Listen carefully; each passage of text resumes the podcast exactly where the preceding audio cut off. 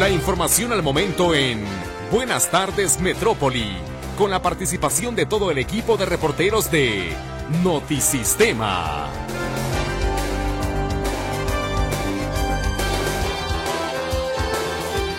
Muy buenas tardes, bienvenido a las noticias. A continuación, un adelanto de la información que esta tarde estaremos compartiendo con usted.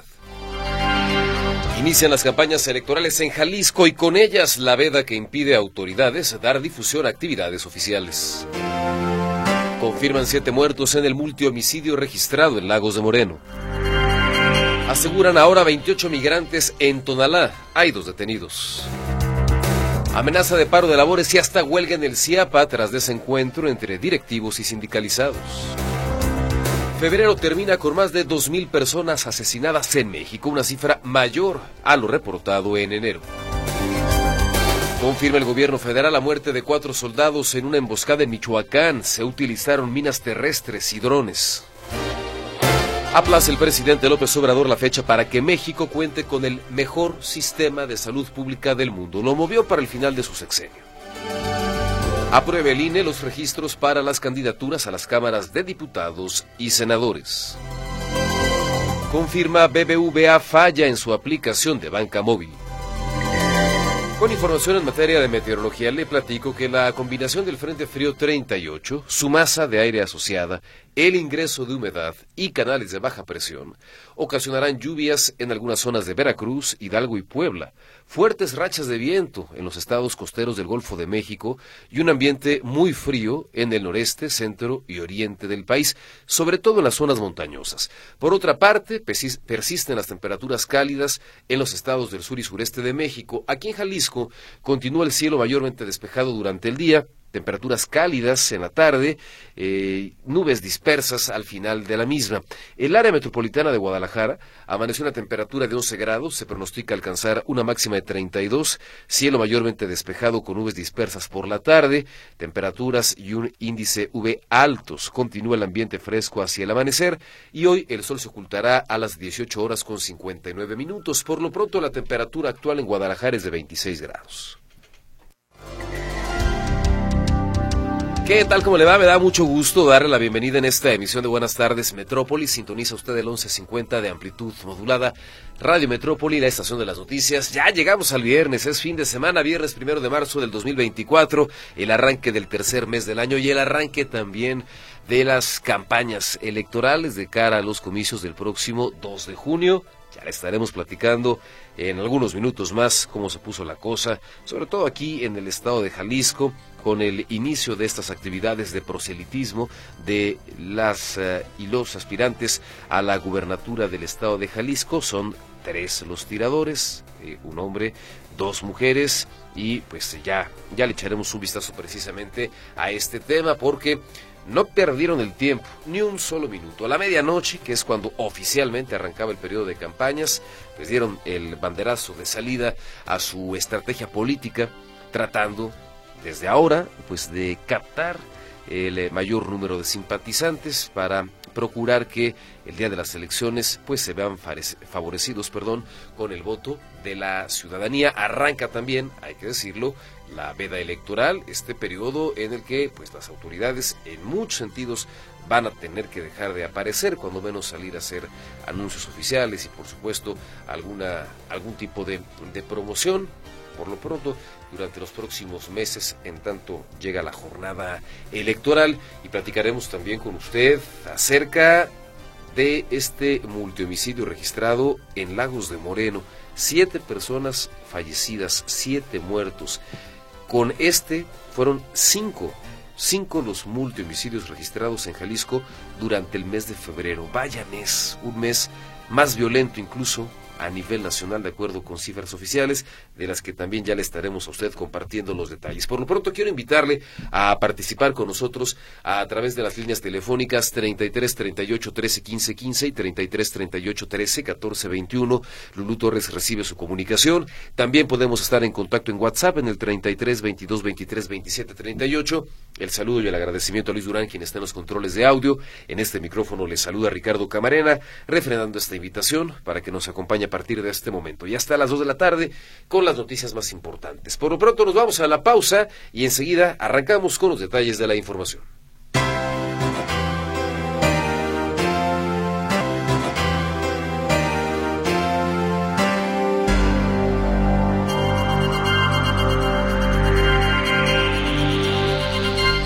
Vamos a los detalles de la información. Este viernes, este viernes comenzaron las campañas a la gubernatura de Jalisco, comenzó también, lo platicábamos, la veda electoral, una veda que obliga a todos los niveles de gobierno a suspender la difusión de sus actividades oficiales. Esto lo compartía con Radio Metrópoli la presidenta del Instituto Electoral y de Participación Ciudadana, Paula Ramírez, a quien escuchamos a continuación.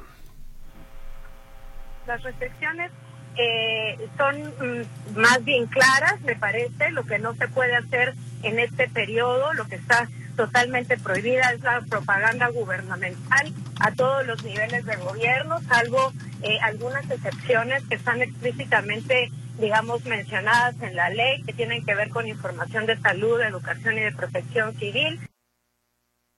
A partir de hoy hasta el 29 de mayo, los candidatos pueden realizar actos y propuestas electorales. Jalisco es el tercer lugar nacional en la lista nominal con 6.6 millones de ciudadanos, arrancando esta etapa tan importante del proceso electoral en México. El más grande, el más caro en la historia moderna del país, inmerso no podemos dejarlo de lado en un clima de violencia y de inseguridad.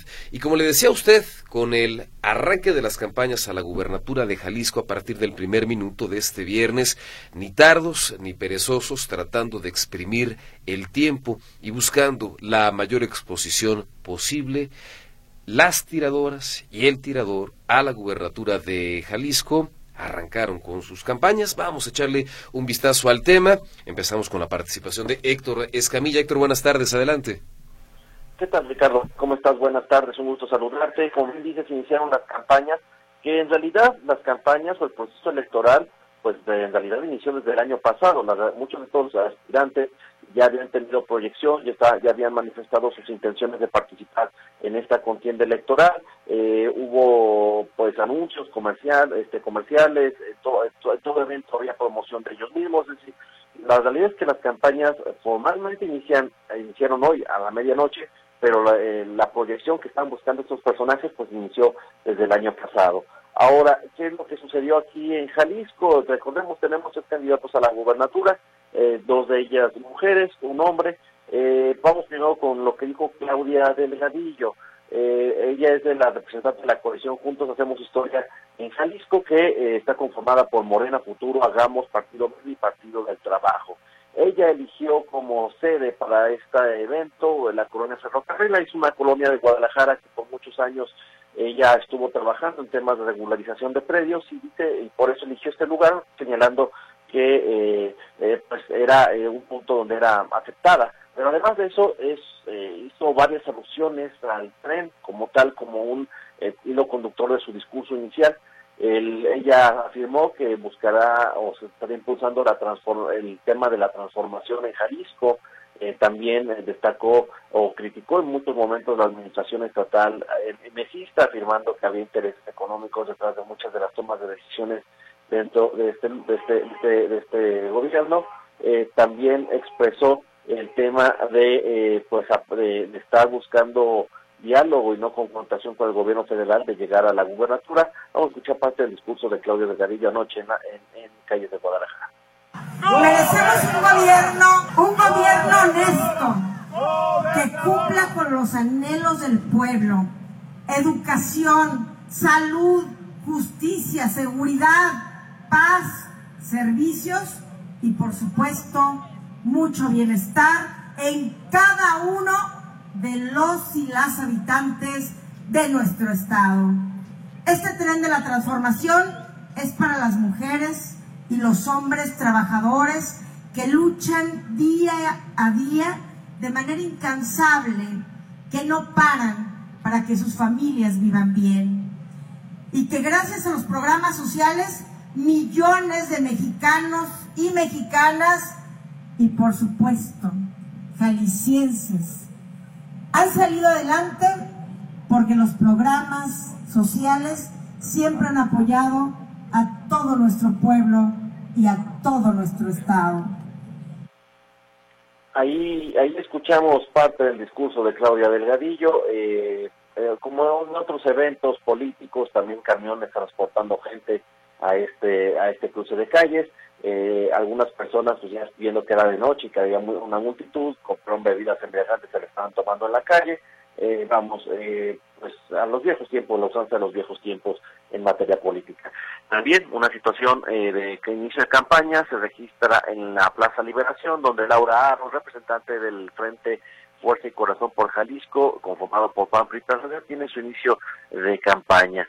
Ella destacó en su discurso que va a ser o dará énfasis al tema de la seguridad pública, acusando que el gobierno ha sido indolente en este tema. Escuchemos parte del discurso de Laura Aro que hoy ha quedado claro y ha quedado evidenciado que sus gobiernos no pudieron, que la arrogancia, que la indolencia ha sido el signo de la casa y que aquí, aquí estamos claros en que tenemos que abrazar el dolor de las personas que hoy no la están pasando nada bien. Eso es lo más importante, por eso no es solamente un lema de campaña por un Jalisco seguro, es una convicción plena.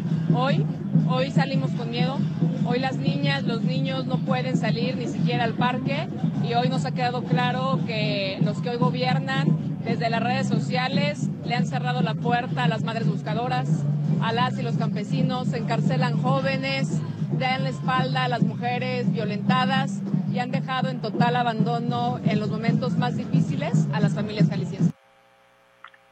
Este es parte de lo que dijo Laura Aro, esto al iniciar su campaña en Plaza Liberación.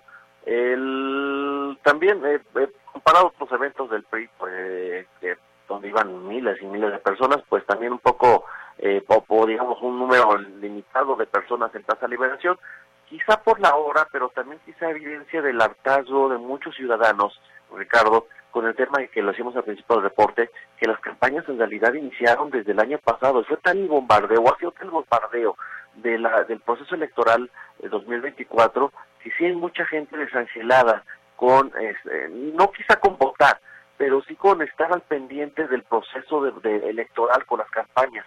Eh, ya hay voces que están criticando que esto va a ser solamente ataques, guerra sucia, pocas propuestas, eh, pero en realidad lo que es el perfil de los personajes sí se percibe un desinterés muy importante de la gente en conocer las propuestas de campaña, quiénes son los que están buscando cargos. Reitero, no se queda con este bombardeo tan largo, tan extenso, eh, que ya generó hartazgo entre la población, pero sí se percibió cuando menos que no fueron esos eventos tan intensos, tan fuertes, como en otros eh, inicios de procesos electorales en, para gubernaturas. Información, Ricardo. Buen día. Que es un asunto que vale la pena reflexionar, mi estimado Héctor. Decías, bueno, tal vez el día, tal vez la hora, eh, pero lo cierto también es que, bueno, esto evidencia que eh, la Tierra que el aparato o la estructura de los partidos eh, pues no está tan sólida.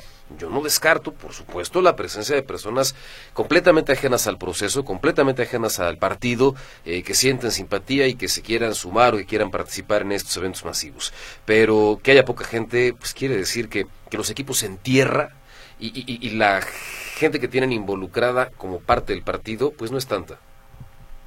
Sí, eh, lo que se percibió, cuando menos en estos eventos, son dos, son dos grupos muy marcados. Uno, la militancia de hueso. Claro, el voto duro, sí, sí. la, militancia formalizada, junto con los funcionarios, junto con los aspirantes a cargos que tienen que estar ahí forzosamente para hacer, hacer un montón, eh, por un lado. Y los otros, pues sí, los, las personas que fueron invitadas con algún, alguna promesa, algún acarreo, que se volvió a ver en este lugar. Eh, igual pasó, eh, aquí por ejemplo había una persona que nos dijo que él lo habían invitado porque le habían dicho que, eh, que iban a visitar a Colonia para ver un problema que tenían, entonces dijeron vamos a ir para allá, se los llevaron en camiones, por ejemplo, en, entonces pues, hay, hay este quienes van o fueron ayer porque tenían que ir, quizá, pero no, el ciudadano común sigue sin estar como acercándose a estos grupos políticos, hay un desinterés pues en la partidocracia. En fin, Héctor, gracias. Hasta luego, buen día. Gracias, buenas tardes. El reporte de Héctor Escamilla, quien arrancó también sus actividades proselitistas, es Pablo Lemus Navarro. Claudia Manuela Pérez, muy buenas tardes, adelante. ¿Qué tal, Ricardo? Gracias. Muy buenas tardes. Efectivamente, arranca su campaña 20 minutos después de la medianoche. El candidato de Movimiento Ciudadano a la gubernatura de Jalisco, Pablo Lemos Navarro, en la Plaza de las Américas, en el centro de Zapopan, o también llamada eh, Plaza Juan Pablo II, en donde se colocó un escenario enorme con pantallas gigantes. La ola naranja invadió la explanada de la Basílica de Zapopan, a donde acudieron 20 mil personas según cifras oficiales. Creo que después de la romería, Ricardo, es la ocasión que he visto más llena toda esta explanada de la Basílica de Zapopan hasta lo que es la Avenida Américas. Ese pasaje estaba de verdad lleno de personas. También se colapsó la vialidad, cuadras a la redonda, no había donde estacionarse. Fue pues de, colapsado toda la zona debido a este inicio de campaña del candidato de MC, Pablo Lemus. También se observó por ahí una batucada, llamaron la atención jóvenes con máscaras de luchador naranjas con las letras MC, cientos de banderitas, algunas del orgullo gay, alguna, eh, y también en la Basílica de Zapopan lució iluminada majestuosamente. Se veía hermosa la Basílica de Zapopan iluminada esta noche, esta medianoche que fue el arranque de campaña.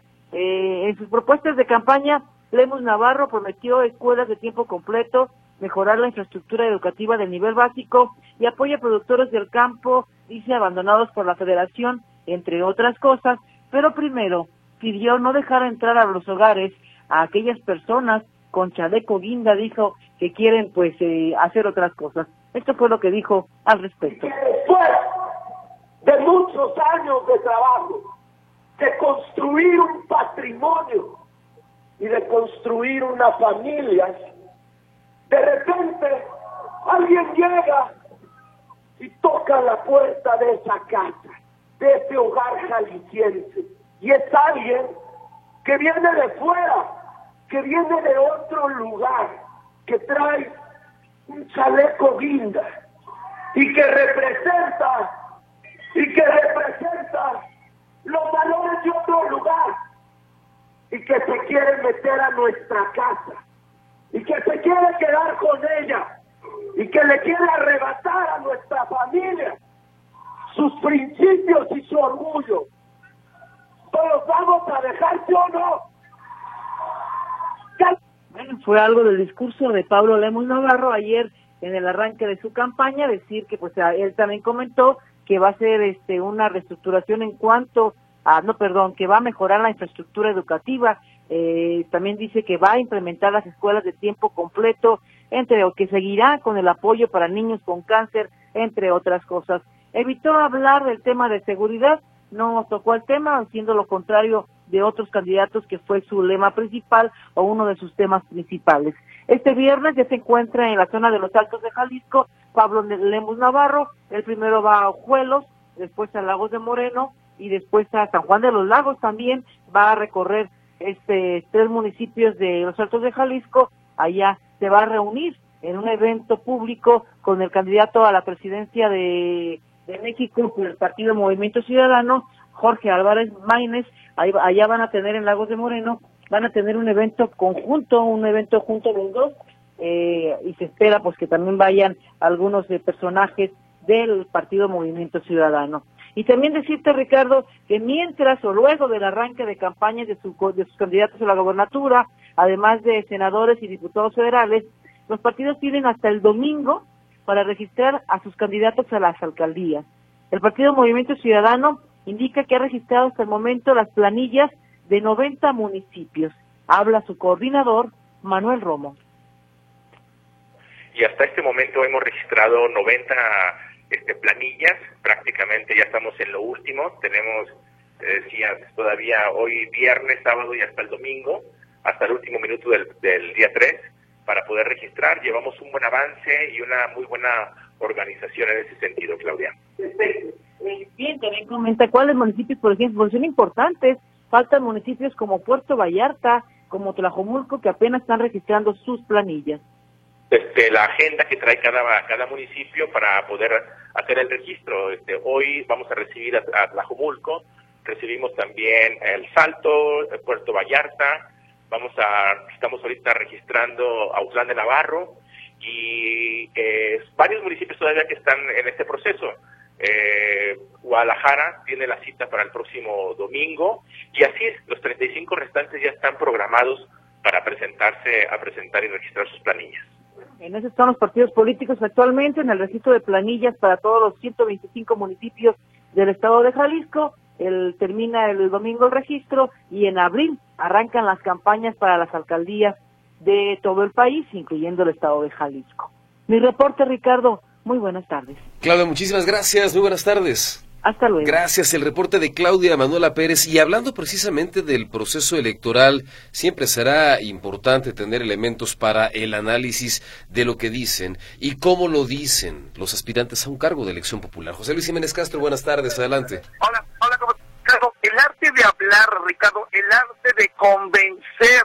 Es más, en la oratoria misma de los candidatos. Hoy platicamos con el presidente del Club Master Speakers, Oscar Zúñiga, quien además es eh, campeón de oratoria y debate, funcionario consultor de comunicación y liderazgo, en torno a estos discursos, sí, de mucho estómago, de mucha tripa, pero de poco seso, sí, más que nada el grito, ¿no? Este, convencer a la gente a través de actitudes más que de palabras. Y cuando le preguntamos qué opinaba de los discursos de los candidatos, de todos los candidatos, ¿no? Eso fue lo que nos dijo Oscar Zúñiga, te repito, presidente de dos Masters Speakers y campeón de oratoria. Adelante. Pues mira, Paola lo dijo de una manera muy contundente. Yo espero que atiendan a sus escuchas. Eso tan sencillo es fundamental. Es decir, que realmente estén preocupados por brindarnos a la ciudadanía eh, sus ideas, que de escucharlos la persona más sencilla o la persona más preparada académicamente, a final de cuentas, todos somos y tenemos el maravilloso poder de ser ciudadanos y de ser este, habitantes de, de este país, que podamos identificar que verdaderamente están preparados, que están convencidos de la propuesta que nos están dando, que hay una viabilidad en lo que nos están diciendo, que, que realmente hay un compromiso. Siento que hasta hablo este, idílicamente, pero sí, eso yo espero, ¿sí? Que, que eh, su compromiso con el mensaje público sea el de que su naturalidad y su compromiso quede latente, que trasciendan las frases comunes, los discursos ya posicionados de las marcas eh, eh, políticas. yo busco que logren y que quieran y que estén dispuestos a identificarse de realidad con este con la ciudadanía que sean naturales, que sean objetivos, que pongan los pies en la tierra y que no solamente lancen eh, discursos, te repito, con el estómago y no con eh, el cerebro, es lo que pide precisamente el presidente de Master Speakers a los eh, candidatos a, la, a la presidencia de la República y sobre todo a la gobernatura del Estado, después de que analizaron precisamente los discursos que se escucharon anoche. Ahí queda, ¿usted cómo la ve? Muy reporte, mi querido Ricardo, muchas gracias, muy buenas tardes. Algunos que son mejores oradores que otros, mi estimado José Luis, que son más histriónicos, vehementes, más eh, elocuentes, eh, pero que también me parece que es importante poder, poder identificarlo para no simplemente dejarse envolver por, eh, digamos, lo de afuera, ¿no? Sí, fíjate, en algo que, coincidían, porque no solamente estuvo él, estuvieron dos chicas más también que son expertas en la oratoria y en los discursos y en los debates, muchos van a caer en la grosería, muchos van a caer hasta en la leperada, en la mala palabra, porque dicen que eso es lo que llega. Bueno, ya lo vimos con cierto instituto aquí del, eh, local.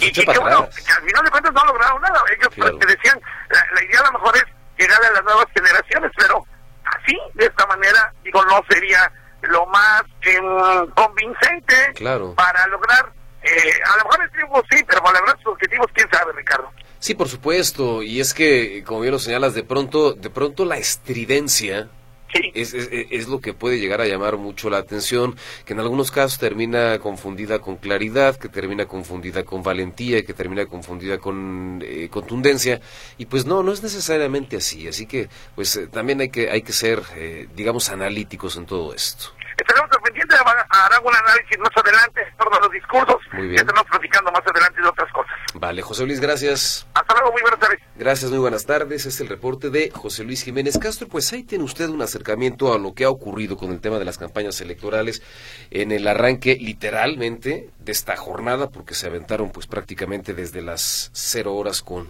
un minuto, que es cuando la ley en materia electoral pues estableció que podían arrancar estas campañas. Hablando de cuál es su expectativa, ¿usted qué espera de las campañas? ¿Cómo cree que se vayan a poner? Si quiere compartirnos su pronóstico, lo esperamos con gusto.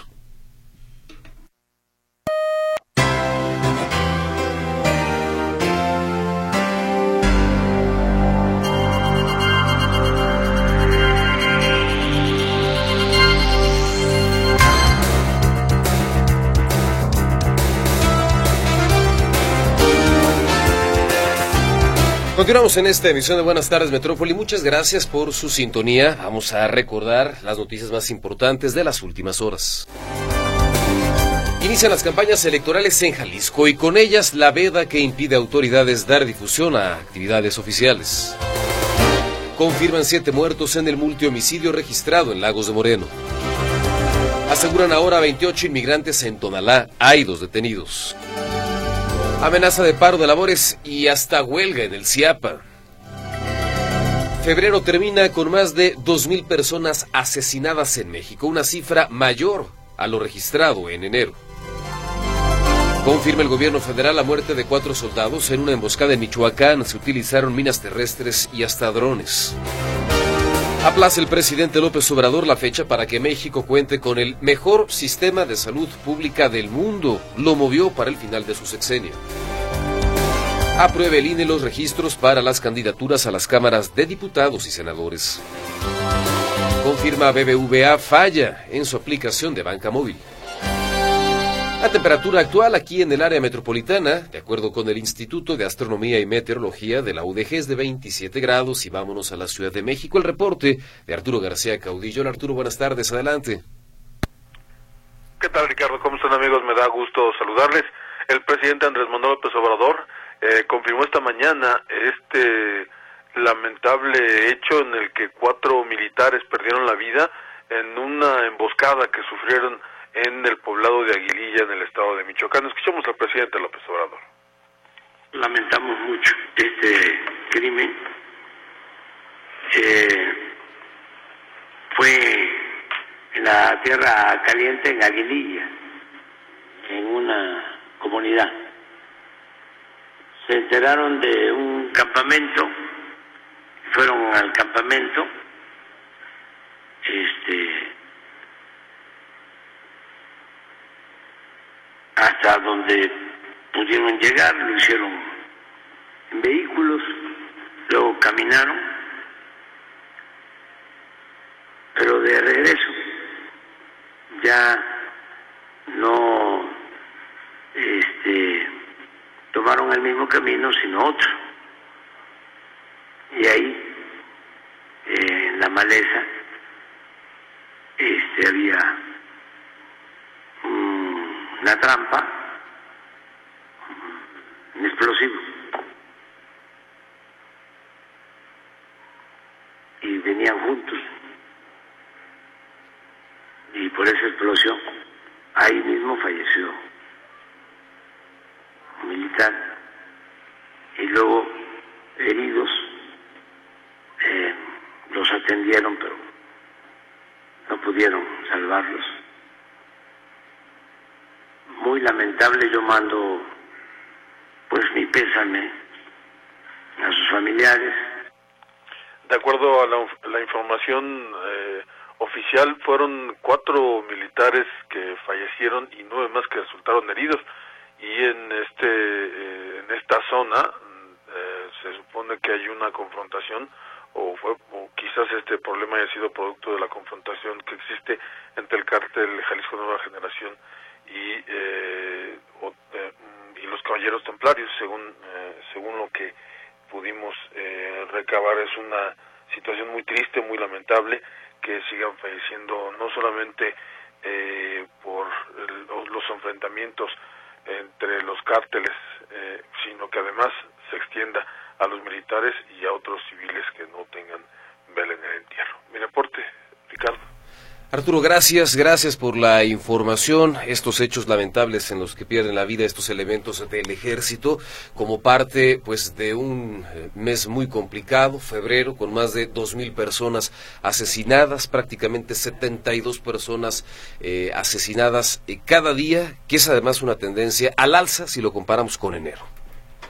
Sí, los números, aunque digan en el gobierno federal que son distintos que están eh, a la baja, pues la verdad es que siguen sumándose y más de 180 mil asesinatos en el, actual sexenio hablan justamente de eso, de que no hay una tendencia eh, a la baja, sino que más bien es una tendencia constante. Arturo, muchísimas gracias por el reporte, un abrazo. Igualmente un abrazo, hasta pronto, buen fin de semana. Gracias, buen fin de semana. El reporte de Arturo García Caudillo. Y mira, hablando de la violencia y de las medidas desesperadas para tratar de, de cuando menos contenerla, la presidenta fundadora de Madres Buscadoras de Sonora, Ceci Flores, colocó una manta y publicó un video dirigido, ¿sabe a quién? A los cárteles de la droga, para pedirles paz, para pedirles que cesen las desapariciones de personas en México.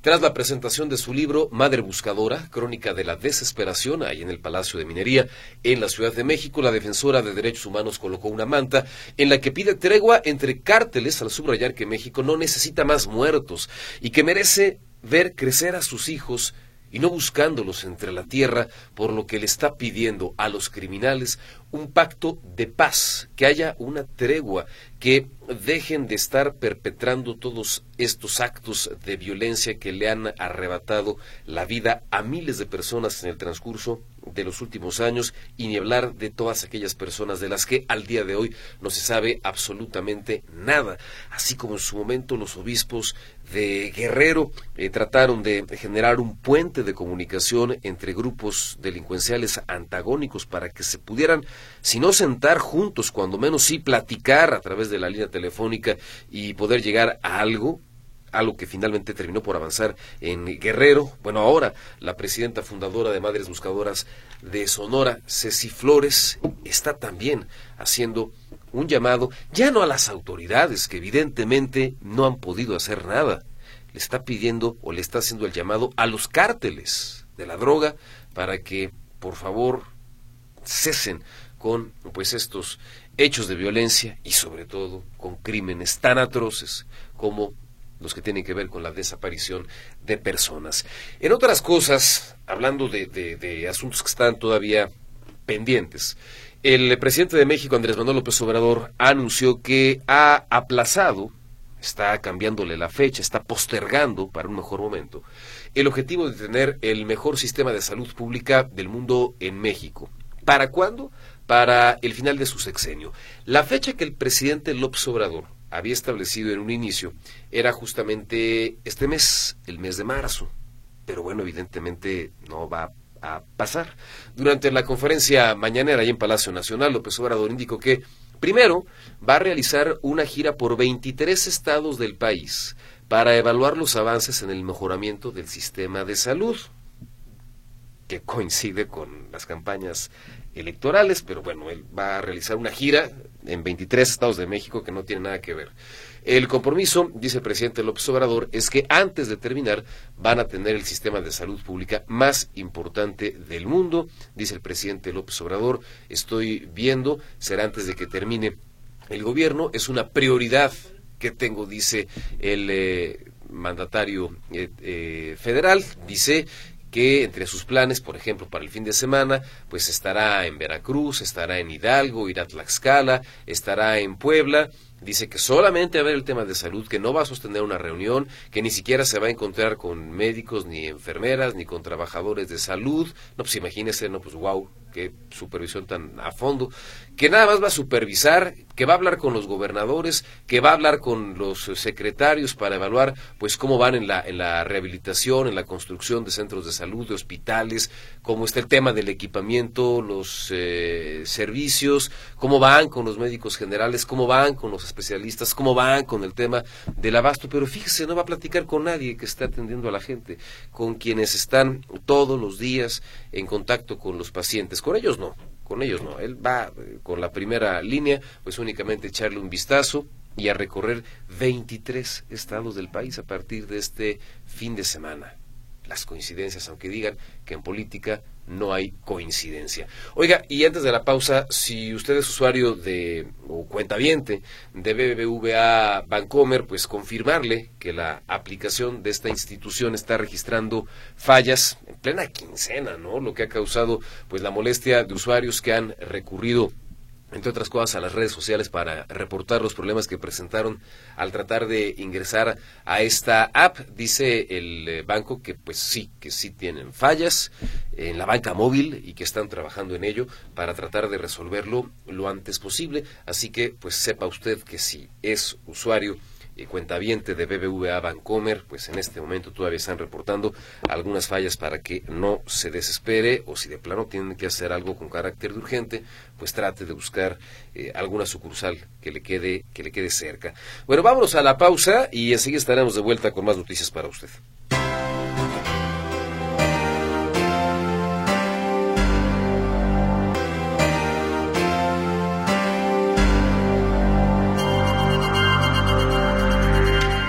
Continuamos con la información, información ahora en materia de seguridad, los detalles y la información actualizada en torno pues a otro hecho de violencia extremo que se registra aquí en el estado de Jalisco, un nuevo multihomicidio, en este caso en el municipio de Lagos de Moreno. José Luis Escamilla tiene para nosotros los datos más recientes. José Luis, buenas tardes, adelante. Buenas tardes, un saludo para ti, para todo el auditorio. Sí, una, una masacre más. tú recordarás que apenas hace algunos días eh, platicaba de este concepto que eh, presenta la organización Causa en Común, que habla de la palabra masacre, definiendo como masacre un evento donde hay tres o más eh, personas muertas en un solo evento. Eh, te platicaba yo la semana pasada que iban siete en lo que iba este año en Jalisco. Bueno, pues este, el día de ayer se registró la octava. y es un caso que ha sido, se ha ido desarrollando de forma extraña y lenta. Resulta que ayer por la tarde eh, se informó que había cinco cadáveres eh, tirados a un costado de la carretera conocida como Camino Viejo a León, en el, en el poblado de La Comanja, eh, del municipio de Lagos de Moreno, en la región Altos Norte de Jalisco. Cuando llegan las autoridades, los primeros respondientes localizan que al pie de la carretera, en una especie de barranco, estaban los cadáveres de cuatro hombres y una mujer, tirados prácticamente a un costado de la carretera, pero en una superficie de difícil acceso.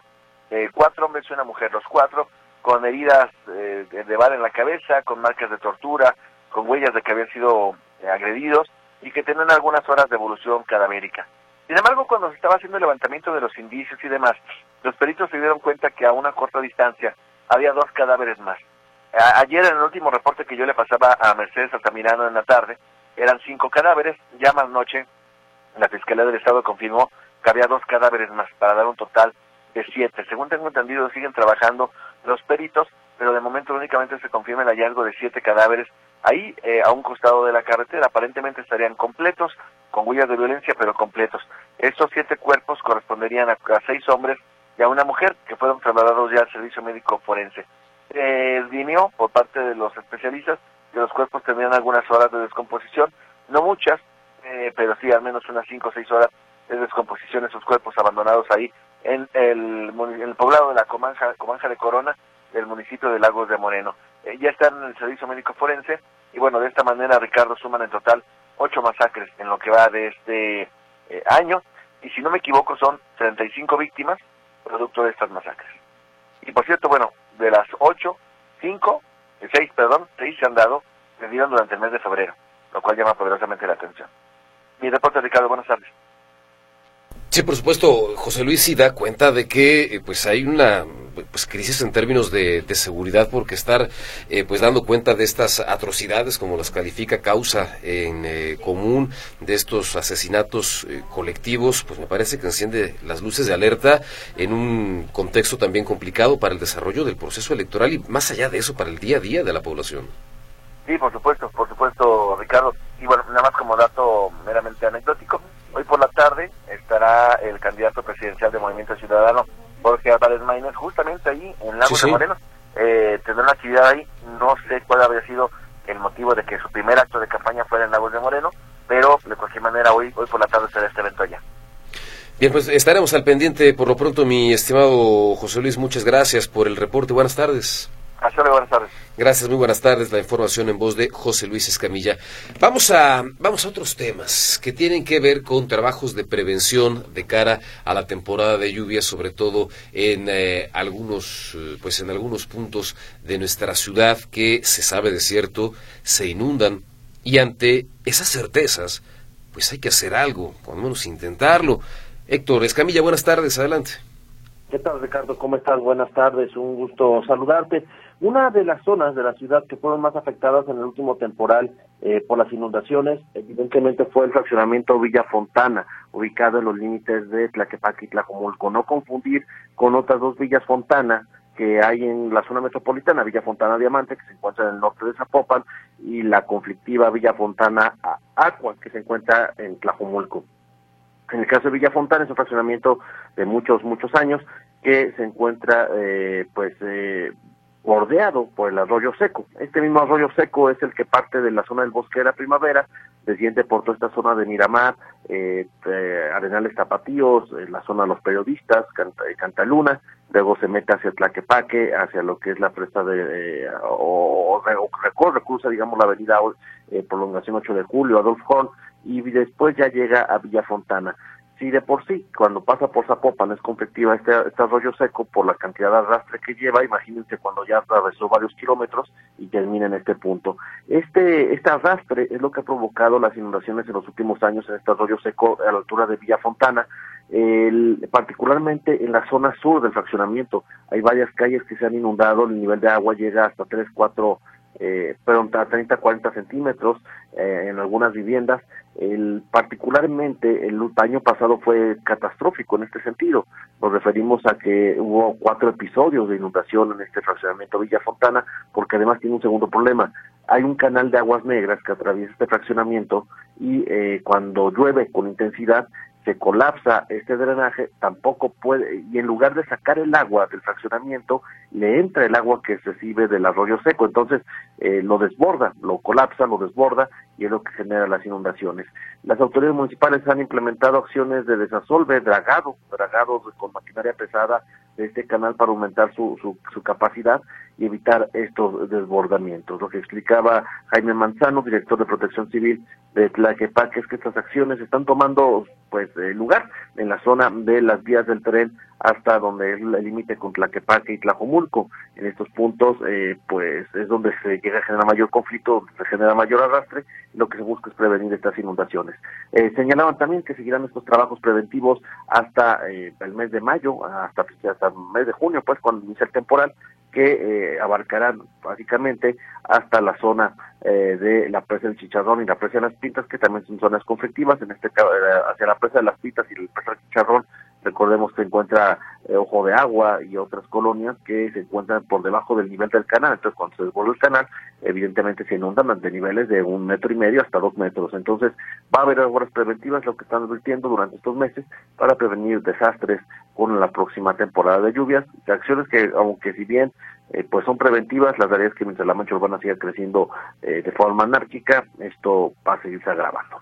En la información, Ricardo, muy buenas tardes. Indiscutiblemente, Héctor, y ojalá también que en la medida de lo posible, pues como ciudadanos pongamos nuestro granito de arena, haciendo especialmente, pues una disposición final responsable de nuestra basura, y me refiero a lo que con mucha ligereza terminamos arrojando en la calle, o que con pues eh, mucho dolo se termina arrojando en canales, en arroyos, en vasos reguladores, vaya, hasta muebles. Sí, en efecto, si bien el argumento es la gente tira basura, bueno, lo es cierto y pues, también hay mucha responsabilidad ciudadana. Claro, totalmente. El, el, tema, el tema pues es de autoridades, pero también de ciudadanos. Este y muchísimos otros asuntos de los que se vale exigir, hay que demandar, pues, para usted el gobierno, pero también nosotros tenemos una, una responsabilidad con lo que nos pasa y nos deja de ocurrir en el ámbito en el que vivimos y nos desenvolvemos. Así es. Héctor, gracias. Buenas tardes, hasta luego. Gracias, muy buenas tardes, hasta luego. Es el reporte de Héctor Escamilla. Antes de continuar con más información, comentarios de parte de nuestros radioescuchas, como siempre, pues eh, muy agradecidos por el hecho de no solamente que nos acompañe o que nos regale su atención, sino que eh, también también eh, pues nos permita conocer su punto de vista respecto a estos temas de interés público que esta tarde estamos abordando con usted y para usted. El caso de Xochitl García acerca del tema de la megafarmacia dice que es una burla para los mexicanos, afirma que están jugando con la salud y eso no se vale. Comenta que el presidente dice que hará una gira. ¿Quiere decir que tendremos doble campaña?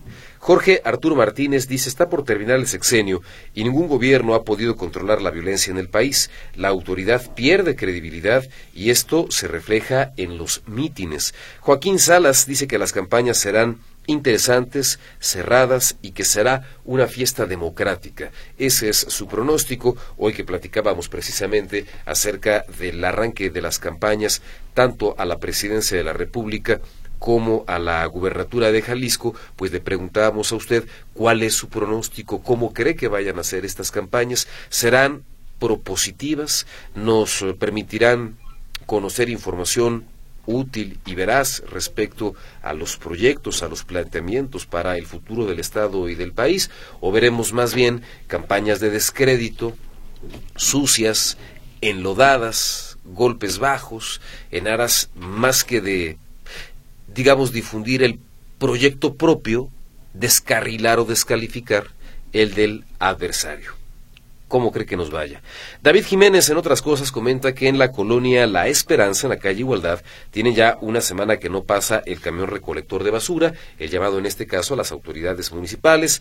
María Ramos pregunta por dónde va a pasar la marcha de las eh, mujeres el 8 de marzo. Pues mire, va a haber por lo menos dos, María.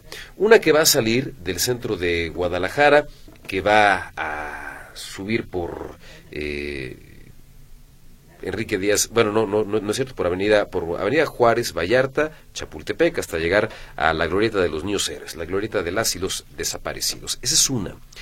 Y una segunda marcha que estará conformada, de acuerdo con lo que se anunció, por, eh, digamos, eh, integrantes de colectivos feministas un poquito más radicales, ¿no? que son los que a veces eh, incurren en algunas expresiones pues de de violencia, pues hay que decirlo con todas sus letras, ¿no?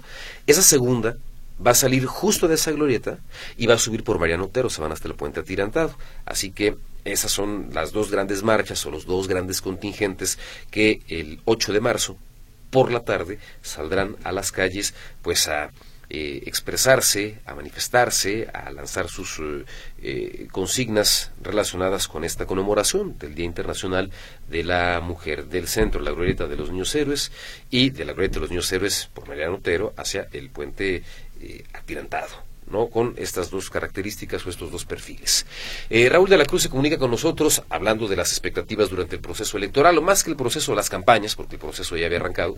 Dice, esperamos también responsabilidad por parte de los medios de comunicación, medios eh, imparciales. Afirma que eh, se pierde de pronto la imparcialidad, sobre todo en los espacios de opinión. Pues sí, espacios de opinión don Raúl, pues de eso se trata, de expresar la, opinión, el eh, análisis, buscando, claro, el equilibrio, darle espacio a todas las voces, a todas las expresiones, pero los espacios de opinión son para opinar, don Raúl. Felipe Lomelí dice que el pasado mes de noviembre, el presidente López Obrador declaró que aunque se burlen, en marzo de 2024 ya funcionará en México el mejor sistema de salud del mundo. Hoy quiero felicitar a los mexicanos que después de cinco años finalmente tienen este, el mejor sistema de salud del mundo, con pues toda la ironía de parte de don Felipe Lomelí, porque evidentemente pues esto no pasó. Y tan no pasó, y lo reconoce el presidente López Obrador, que dice, bueno, habíamos quedado que en marzo, pues, pues no, para el final del sexenio, ahora sí, antes de que se acabe la administración, México va a contar con el mejor sistema de salud.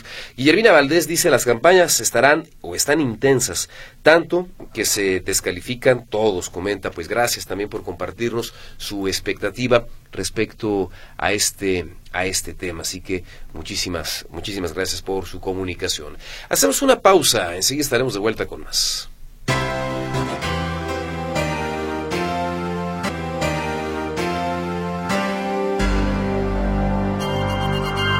Hoy se conmemora el Día de la Cero Discriminación, una fecha que pues me parece nos invita a reflexionar respecto a este tema, porque eh, de pronto en el discurso solemos o tendemos a ser eh, cuidadosos, por supuesto, nos expresamos y nos manifestamos muy respetuosos de absolutamente todo, pero lo cierto, al menos de acuerdo con algunos estudios que se han realizado, es que en México, claro que se discrimina y no solamente se discrimina, cada vez, cada vez se discrimina más. Más allá de la corrección política y del cuidado de las formas, es sencillo caer en el doble discurso.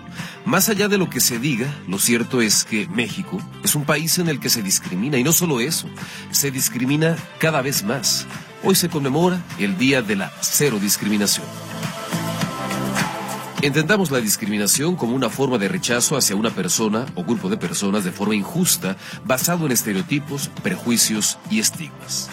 De acuerdo con la más reciente encuesta nacional sobre discriminación realizada por el INEGI, dos de cada diez mexicanos reconocieron haber sido objeto de algún tipo de discriminación, una cifra 3.5% superior a la registrada en el estudio previo.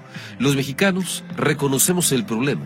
Aquí un sondeo realizado por Azteca. Bueno, en, en la sociedad todo el mundo creo que tenemos discriminaciones, tanto por el físico, a veces hasta por porque no tienes una escolaridad y pues a eso se basan mucha gente. O sea, ya ahorita ya la actualidad pues, se fija más en porque el estudio, por el físico y a veces no encuentran hasta trabajo los jóvenes o hasta uno como gente ya mayor o grande, ¿no?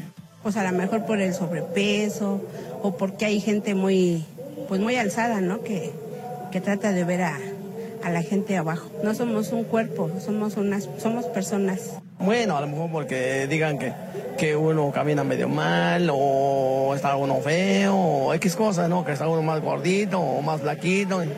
Por todas esas cosas, ¿no?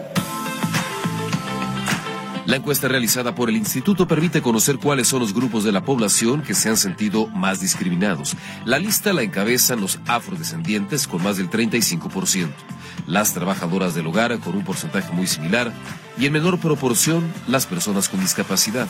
Hasta el color de la ropa es objeto de discriminación, compartía a N. Lía, una estudiante. Soy una persona que constantemente sufre discriminación y acoso por mi manera de vestir. O sea, porque principalmente porque es negra, ¿no? Me tienen que revisar las mochilas cuando entro a las tiendas, cuando pues no hay ninguna justificación porque entro como todas las demás personas. El estudio también revela que en el estado de Mérida es en donde más se discrimina. En esta lista también aparecen Puebla, Querétaro, la Ciudad de México y aquí, en Jalisco. El director de Estadísticas de Gobierno, Seguridad Pública y Justicia del INEGI, Óscar Jaimes Bello, exponía cuáles eran los motivos de discriminación más frecuentes. Debido a su forma de vestir o arreglo personal, por tener tatuajes, por la ropa que usa, por la forma de peinarse o por tener perforaciones, mientras que 27.5% lo relaciona a su peso entre hombres y mujeres, el mayor porcentaje de personas que se sienten discriminadas corresponde a estas. De hecho, afirman que parte de la discriminación que sufren es precisamente por ser mujer. Esto explicaba la presidenta del INEGI, Graciela Márquez Colín. El total de mujeres que sufrieron discriminación el último año, más de la tercera parte, 35.3%, reporta haber sido tratada de manera diferenciada por el hecho de ser mujer. Por su parte, el Consejo Nacional para Prevenir la Discriminación, el CONAPRED, afirma que la discapacidad, las condiciones de salud y la edad se constituyen en las principales causas de esta mala práctica, pero que también se suman mensajes de odio a través de redes sociales, muchos de estos relacionados con el ámbito de la política. Un consejo que, por cierto, el presidente de México, Andrés Manuel López Obrador, se pronunciaba por desaparecer. Y que es, eh, la Secretaría de Gobernación que tiene que ver con los derechos humanos se haga cargo. O sea, eh, claro que se tiene que combatir el racismo y se tiene que combatir la discriminación, pero no crear un organismo para cada eh, demanda de justicia. El tema preocupa porque los esfuerzos para generar mayor conciencia y la normatividad vigente para erradicar esta práctica evidentemente no han dado resultados. Hoy se discrimina más en México a pesar de la ley federal para prevenir y eliminar la discriminación, una ley que tiene 20 años. Notisistema, Ricardo Camarena.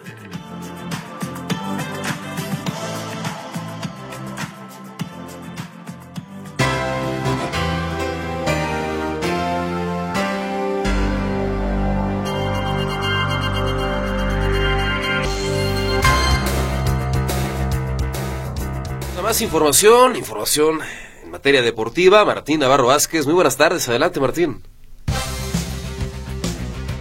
¿Qué tal Ricardo? Gracias, muy buenas tardes. Vámonos con la información deportiva. Bueno, pues eh, hay noticia en lo que respecta al béisbol mexicano y es que el día de hoy el conjunto de los Diablos Rojos del México ha confirmado pues que viene a nuestro país una gran figura de grandes ligas. Se confirma que el equipo de los Diablos tendrá como refuerzo al segunda base dominicano Robinson Cano. ¿Lo recuerdan? Figura en Serie Mundial con el equipo de los Yankees de Nueva York. Los últimos equipos en los que estuvo en grandes ligas fueron eh, Mets de Nueva York y Padres de San Diego. Tiene 41 años y se convierte en nuevo refuerzo de los Diablos Rojos del México para la próxima campaña de la Liga Mexicana de Béisbol. En automovilismo se llevó a cabo el día de hoy la calificación para el Gran Premio de Bahrein que es prácticamente la inauguración, la apertura, la primera fecha de la temporada de la Fórmula 1 y el tapatío Checo Pérez saldrá desde la quinta posición, mientras que su compañero de Red Bull, Max Verstappen, ganó la posición de privilegio, saldrá primero el día de mañana en el circuito de Sakir. Fue en la última vuelta donde Verstappen logró el mejor tiempo, dejando en el segundo al de Ferrari, Carlos Sainz. Y bueno, mencionar que Checo buscará su primer podio el día de mañana Sí, mañana sábado, la carrera, nueve horas, tiempo del centro de México, allá en Sakir, en el Gran Premio de Bahrein. A diferencia de otros grandes premios que generalmente terminan en domingo, no, en esta ocasión no, se llevará a cabo en sábado a las nueve de la mañana. Bien, por otro lado, ayer hablábamos de que Fernando Ortega pidió licencia como director del CODE. Bueno, pues ya se presenta al nuevo y se trata de David Prado, quien ya toma el día de hoy las riendas de la Dirección General del CODE Jalisco. ¿Y cómo trabajará? ¿Qué se viene en, estos, en estas semanas, meses de mucho trabajo? Aquí lo escuchamos. No, la idea es indiscutiblemente darle la continuidad a todo el trabajo que se ha venido realizando y pues, obviamente con todo el respaldo del equipo y la familia del CODE, pues la idea es que sigamos eh, trabajando bajo la misma dinámica que se ha venido haciendo durante estos años. Mucho trabajo, ¿no? En este año. Sí, digo, el, el hecho de poder tener cargado el primer semestre de eventos, pues obviamente siempre, siempre es complicado, pero como te repito, yo creo que la dinámica que ya ha tenido el CODE pues nos da para obviamente sacar adelante todos estos eventos. Fer deja prácticamente una estructura en la cual estabas tú, o sea que no hay ningún problema en ese aspecto, ¿no? Por eso te lo menciono, la realidad es que eh, todo seguirá caminando como ha venido sucediendo, eh, simplemente eh, retomar y fortalecer este, pues, las cosas que están pasando y solamente pues, sacar adelante lo que, lo que ya tenemos establecido, ¿no? Ahí lo que señala David Prado, que se encarga en este momento pues de la Dirección General del CODE Jalisco, tiene ya 20 años trabajando ahí en el CODE. Vámonos ahora al fútbol, jornada número 10 de la Liga MX. El día de hoy, agendados tres compromisos. Uno, a las 7, Estadio Alfonso Lastras. Atlético de San Luis quiere levantar, le ha ido muy mal en los últimos partidos y recibe a los Camoteros del Puebla, otro equipo que anda dolido en el torneo. Eh, misma hora 7, pero en Querétaro, el equipo de los Gallos Blancos recibe en la corregidora a Santos de la Laguna. Querétaro inspirado. Y finalmente, 9 de la noche, Mazatlán recibe a Necaxa. En el caso de los Rayos, invictos en el torneo. Y un Mazatlán que le está sacando puntos a los equipos grandes. Y bueno, pues este fin de semana, ya lo sabemos, aquí en Guadalajara habrá partidos interesantes, sobre todo el de Atlas contra América el día de mañana, pero el próximo miércoles viene América también contra el Guadalajara en la Copa de CONCACAF. Eh, hoy habló Álvaro Fidalgo y bueno, eh, ah, dice que pues, lógicamente es un partido para él eh, especial, el de Chivas, aunque mañana enfrentan al Atlas, habló más de Chivas que es la próxima semana, dice que van a ganar y al preguntarle si recuerda a Chicharito Hernández, porque él estuvo en las fuerzas básicas del Real Madrid, esto comentó. Sí, estaba en ese partido en, en la grada viendo el partido como aficionado del Real, eh, así que nada, fue, fue una buena noche, seguro que el que más disfrutó esa noche fue Javier, eh, la conocí eh, hace dos veranos en, en el All Star y, y, todo eso y bueno, pues nada, darle la enhorabuena para su carrera y, y ya está, eh, para mí nada, yo me centro en mi equipo, eh, lo que hagan las chivas o, o, no, no es de. No, no, a mí no me, no me importa, así que nada, eh, lo que digo, darle enhorabuena por la gran carrera que tuvo.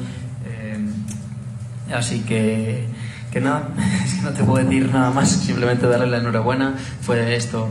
Eh, un gran momento que tuvo en el Real Madrid, así que bueno, me alegro por él. Ahí estuve yo como, como aficionado y estaba en la cantera en esa época. Así que nada, pues eso otra vez, darle enhorabuena por su carrera, no puede mucho más. Ahí lo que menciona Álvaro Fidalgo. Y también mañana estará jugándose otro partido atractivo en esta jornada de la Liga MX. Eh, en el Estadio Azteca, el Cruz Azul recibe a las Chivas. Y ya para finalizar, bueno, la Fiscalía va a recurrir a la sentencia que condenó a cuatro años y medio de cárcel al exjugador del Barcelona, Dani Alves, por agredir sexualmente a una joven en un baño de la discoteca Sutton allá en Barcelona para que se le revoque la atenuante y se le eleve la pena de prisión.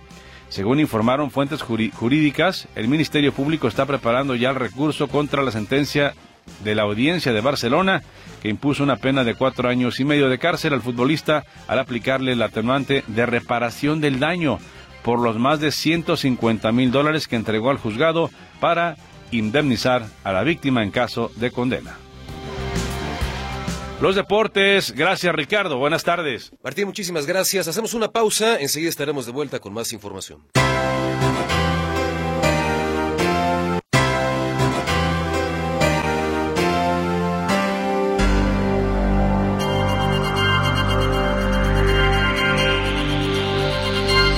Damos paso ahora a la información en materia de espectáculos. Pilar Gutiérrez esta tarde con nosotros. Hola Pili, adelante.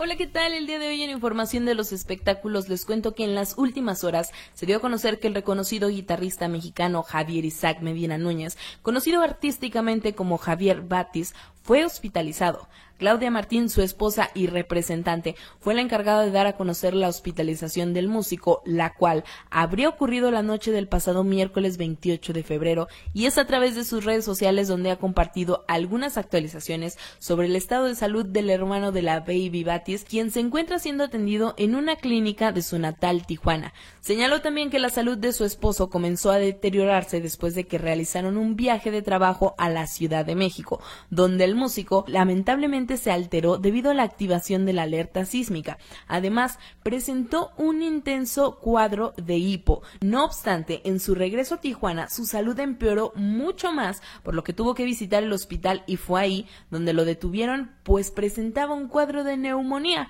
Además, también presentaba algunas complicaciones de otras enfermedades crónicas que padece. En su última publicación en redes sociales, su esposa subió una fotografía en la que se ve cómo sostiene la mano de Javier Batiz y además escribe un texto bastante conmovedor en el que agradece las muestras de cariño de los fans del guitarrista que tiene ya 79 años, pero señala que no puede atender las llamadas por respeto a los otros internos. Asimismo, adelantó que en cuanto tenga alguna actualización de la salud del cantante, pues la dará a conocer por esta misma vía. Y por otro lado les cuento que la película de Mary Poppins ha sido reclasificada y muy probablemente pueda ser censurada en un futuro en países. El clásico de Disney de 1964 ya no podrá ser visto por toda la familia, ya que la agencia británica de clasificación de películas decidió darle una nueva clasificación por lenguaje discriminatorio. Esta película musical francesa, que fue dirigida por Robert Stevenson, ha sido reasignada con la clasificación GP, que significa guía parental, al menos en el Reino Unido. Y esta nueva clasificación se refiere a que los menores de edad no pueden pueden ver la película sin la compañía de un adulto. Esto porque les preocupaba que los niños pudieran ser expuestos a este tipo de lenguajes sin darse cuenta y que no hubiera un adulto por ahí que pudiera explicarles que esto que ellos están tratando de censurar pues se debe a algo. Y es que la agencia británica ha tomado esta decisión debido a que en la cinta se utiliza la palabra Hottentots considerándola como ofensivamente racista al hacer referencia a un grupo de personas que representaban a los habitantes del sur de África en este musical y que fue utilizada además en algún tiempo como un sinónimo de salvajes.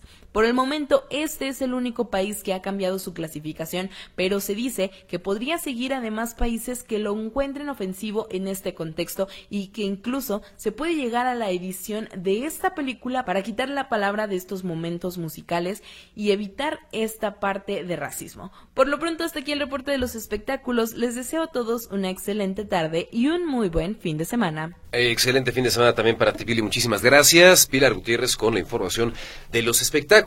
Antes de continuar con más noticias, tenemos comentarios de parte de nuestros radioescuchas. Los retomo con el propósito de no rezagarnos. Oscar Candelario nos envía un saludo y dice, de verdad que hay una transformación.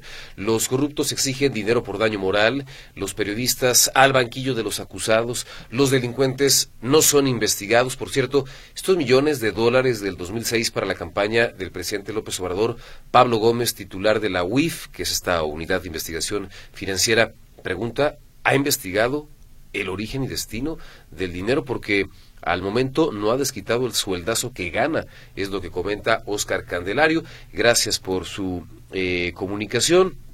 Dice Daniel Flores, escuchando sus comentarios sobre que hasta algunos políticos caerán en la leperada, que decir también de algunos medios de comunicación, olvidándose que tienen eh, que ser también eh, profesionales, sin caer en la ofensa, o desfavorecerán al candidato que vaya en contra de los intereses, eh, cómo regular a los eh, medios, porque dice en este caso Daniel Flores que éticos no son, que en este caso pues me parece que, el mejor juez pues siempre será el eh, auditorio, el televidente, el lector, el que escucha, el consumidor de redes sociales y que en esa medida pues otorga o retira la credibilidad que termina siendo y la confianza, ¿no? Que terminan siendo lo más eh, importante y hay por supuesto un trabajo de digamos fiscalización por parte de entidades electorales que sí llevan un monitoreo muy puntual, muy preciso de cuáles son los, los tiempos destinados